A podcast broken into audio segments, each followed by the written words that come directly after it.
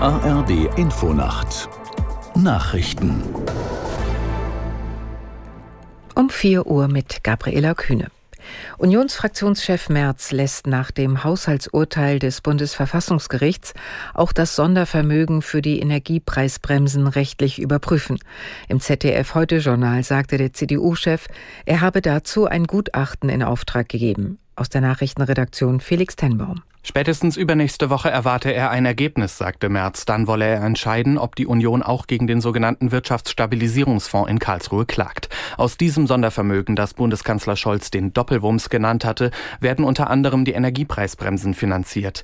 Die Preisdeckel für Verbraucherinnen und Verbraucher hat der Bundestag erst am Abend bis März 2024 verlängert. Das Bundesverfassungsgericht hatte die Umwidmung von Krediten aus der Corona-Zeit für den Klimaschutz für unzulässig erklärt. In der Haushaltsplanung der Bundesregierung Bundesregierung fehlen nun 60 Milliarden Euro.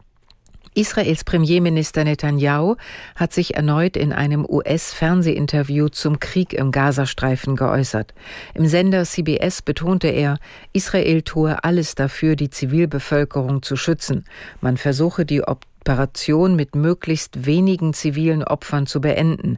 Das sei, so Netanyahu wörtlich, aber leider nicht gelungen. Jeder zivile Tod sei eine Tragödie. Nach Angaben der radikal-islamischen Hamas sind seit Kriegsausbruch mindestens 11.500 Menschen im Gazastreifen getötet worden. Ob die Zahlen tatsächlich stimmen, ist nicht klar. Die Vereinten Nationen stufen sie als weitgehend plausibel ein. Der türkische Präsident Erdogan reist heute nach Berlin. Beim Gespräch mit Bundeskanzler Scholz wird es vor allem um aktuelle internationale Krisen gehen. Aus Istanbul Uwe Lüb. Dieses Mal liegen die Themen auf der Hand. Vor allem wird es um den Krieg im Nahen Osten gehen. Erdogan hat unter anderem die deutsche Haltung dazu kritisiert. Westliche Länder unterstützten Israel und ignorierten Menschenrechte. Statt Hilfe schickten sie Waffen. Diese Woche hat Erdogan Israel als Terrorstaat bezeichnet und die terroristische Hamas als gewählte politische Partei. Zuvor hatte er die Hamas eine Bewegung von Freiheitskämpfern genannt. Der Warnstreik der Lokführergewerkschaft GDL hat wohl auch heute noch Auswirkungen auf den Bahnverkehr in Deutschland. Der 20-stündige Ausstand ging offiziell um 18 Uhr zu Ende.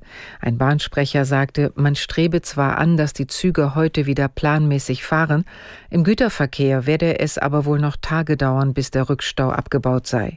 Hintergrund des Warnstreiks ist der Tarifkonflikt um höhere Löhne und kürzere Arbeitszeiten. Das waren die Nachrichten. Das Wetter in Deutschland. Heute gebietsweise Regen, im Bergland teils Schnee, Höchstwerte 0 bis 9 Grad. Am Sonnabend wechselnd bewölkt, örtlich Regen, minus 1 bis plus 10 Grad.